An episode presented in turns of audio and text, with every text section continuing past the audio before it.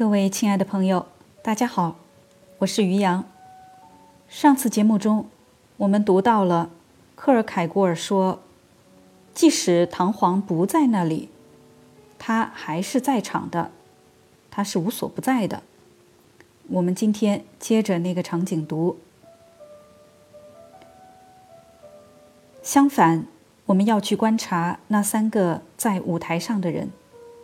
艾尔维拉的在场自然是有助于去达成一个场景的，因为老师让勒布拉罗在那里为消磨时间而展开那名单，那是不成的。但艾尔维拉的位置另外也有助于去让这场景显得尴尬。在总体上，我们无法否认那不时的针对艾尔维拉的爱情而做出的嘲笑几乎是残酷的。比如说，在第二幕，在沃塔维奥终于鼓足勇气拔剑出鞘要去杀唐璜的时候，他在这关键时刻冲到两人之间，并随即发现这不是唐璜，而是勒布拉罗。一个差异，莫扎特通过某种哀怨的低诉，那么强烈地描绘出这差异。在我们所讲的场景里也是这样，并且某种痛心在于，他必须在场去知道，在西班牙有一千零三个唐璜的女孩，而更过分的是，在德语版中，他被告知自己是其中的一个。这是一种德国式的改善版本，它是愚蠢的、蹩脚不得体的。这愚蠢的程度，就像那德语翻译以同样愚蠢的方式，可笑的安分得体，并且完全是失败的。勒布拉罗是在为艾尔维拉给出关于他主人生活的叙事概述。我们无法否认勒布拉罗陈述而艾尔维拉听，这样是完全合理的，因为他们两个人对此都有着极大的兴趣。因此，就像我们在整个咏叹调中不断地听见唐璜，这样我们在一些地方听见艾尔维拉，他在场作为一个见证，同所有其他的见证一样的有效的显示在这舞台上，不是因为他所具的某种偶然优势，而是因为一个人的情形就是所有人的情形，既然那方法同样的都是保持不变的。如果勒布拉罗是一个人物，或者一个反思透彻的人格，那么一个这样的独白是让人很难想象的。但恰恰因为它是一个音乐性的形象，它沉没在唐璜之中，因此这一咏叹调有着如此重要的意义，它是对于整个唐璜的生命的一种再造。勒布拉罗是那叙事性的讲述者，无疑一个这样的人对自己所讲述的东西不应当是冷漠或者无所谓的，但他还是应当对这讲述的东西保持一种客观的态度。这情形却不是勒布拉罗的，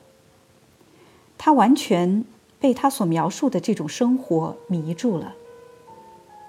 在唐璜那里，他忘记了自己。这样，我又有了一个例子来说明唐璜在所有的地方回荡这句话意味了什么。于是那场景不是在于勒布拉罗和艾尔维拉关于唐璜的绘画中，而是在那支撑着这全部的心境之中，在唐璜无形的精神性在场之中。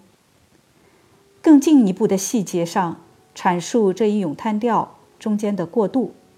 诸如它是怎样宁静而不怎么骚动的开始，但随着唐璜的生命在此之中回荡得越来越强烈，而越来越剧烈地燃烧起来，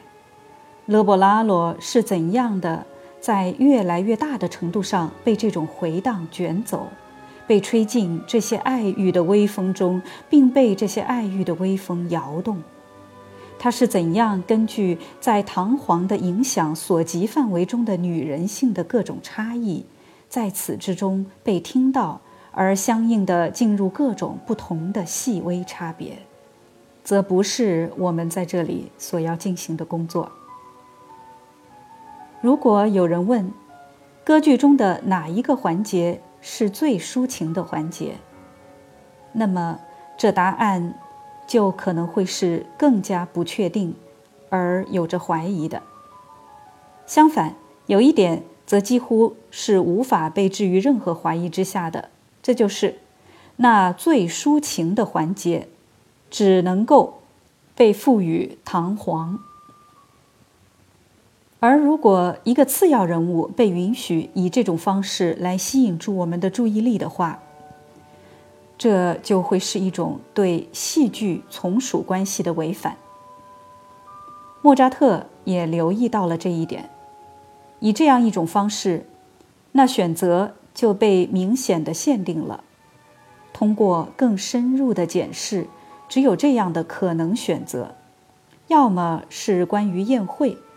那大结局的最初部分，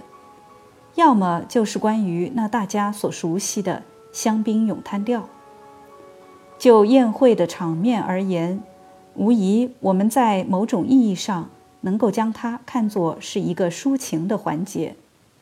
并且餐中的使人陶醉的饮品，泛着泡沫的葡萄酒，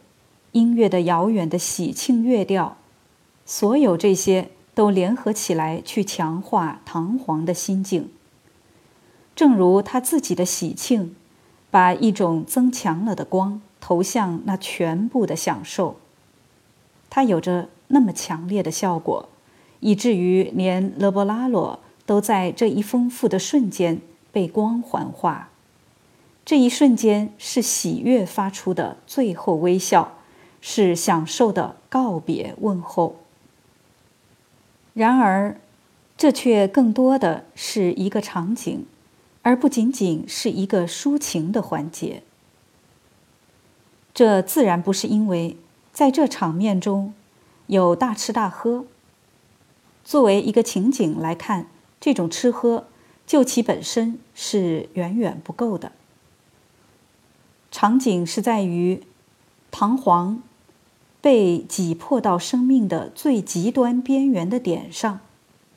被整个的世界追击。那胜利者唐璜除了一个偏远的小房间之外，无处落脚。就在生命跳板的这最极端的点上，因为没有欢乐的同伴，他又一次激发起自己胸腔里的所有生命欲望。如果歌剧《唐璜》是一个戏剧，那么这内在的骚动在场景中要求它会变得尽可能的短。相反，在歌剧中，这场景被保持，被在所有可能的繁荣之中渲染得更壮丽，则是正确的。它听起来只会更狂热，因为对于听众，它在那深渊里回响，而在这深渊之上，唐璜则在盘旋着。香槟咏叹调的情形则不同，要在这里寻找一种戏剧性的处境，我想是徒劳的。但它作为抒情的倾诉反而有了更重大的意义。唐璜对那许多交叉往来的勾心斗角感到厌倦，然而他根本没有衰竭，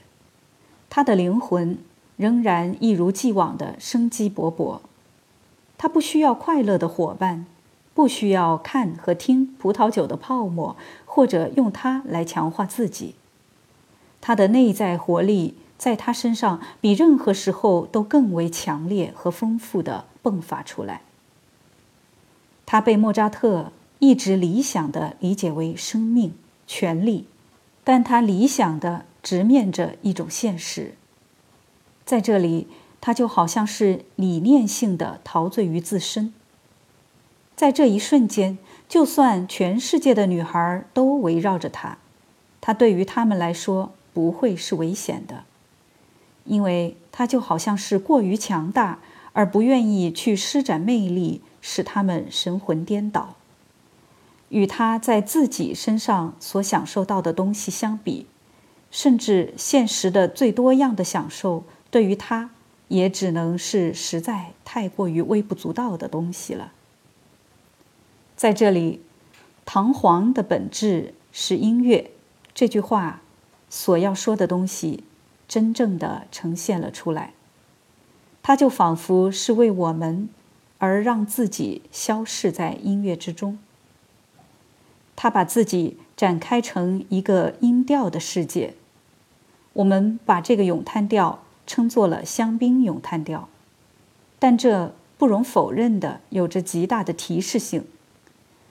但是我们尤其要看到的是，它不是处在一种与堂皇的偶然关系中，他的生命就是这样的，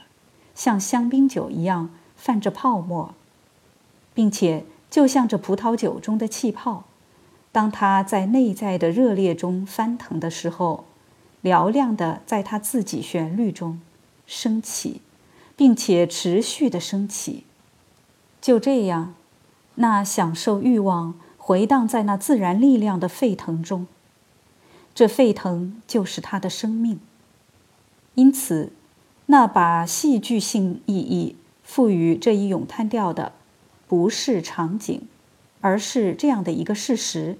即这里歌剧的主调在其自身之中发生，并且回荡着。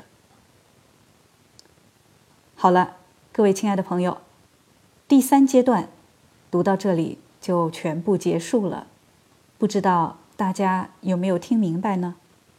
克尔凯郭尔在这里写了一小段后记，他命名它为无畏的后记，我给大家读一读。现在，假如在这里所阐述的这些都是正确的话，那么我就再回到我最喜爱的主题，在所有经典作品中，莫扎特的堂皇应当被置于最高，这样我将再一次为莫扎特的幸运而高兴，一种真正值得羡慕的幸运，不管是就其自身而言，还是为了其自身的缘故，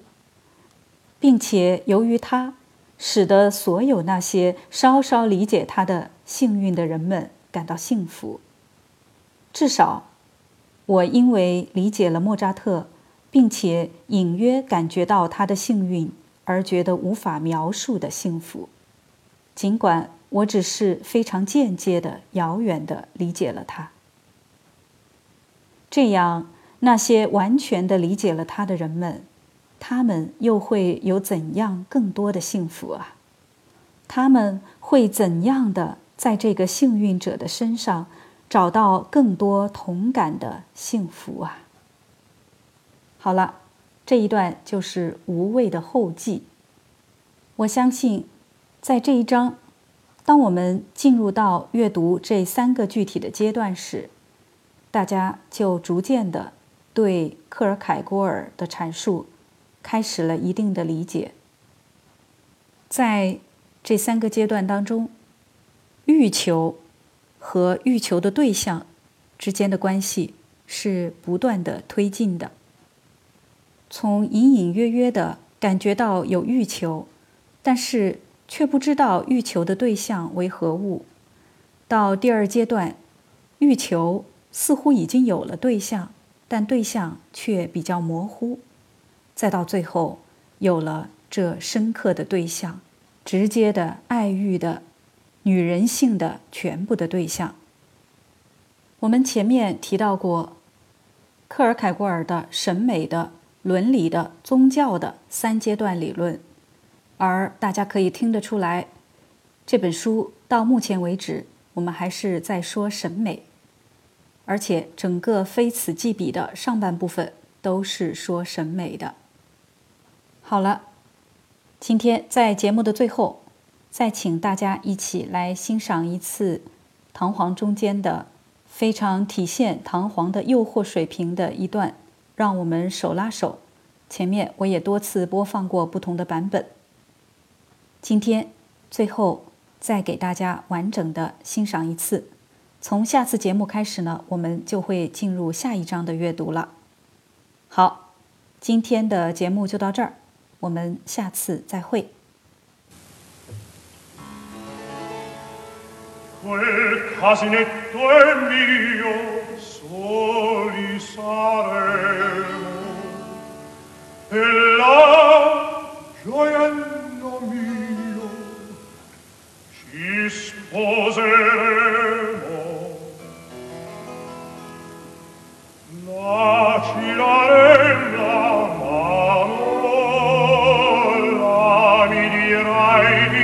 sì.Amen.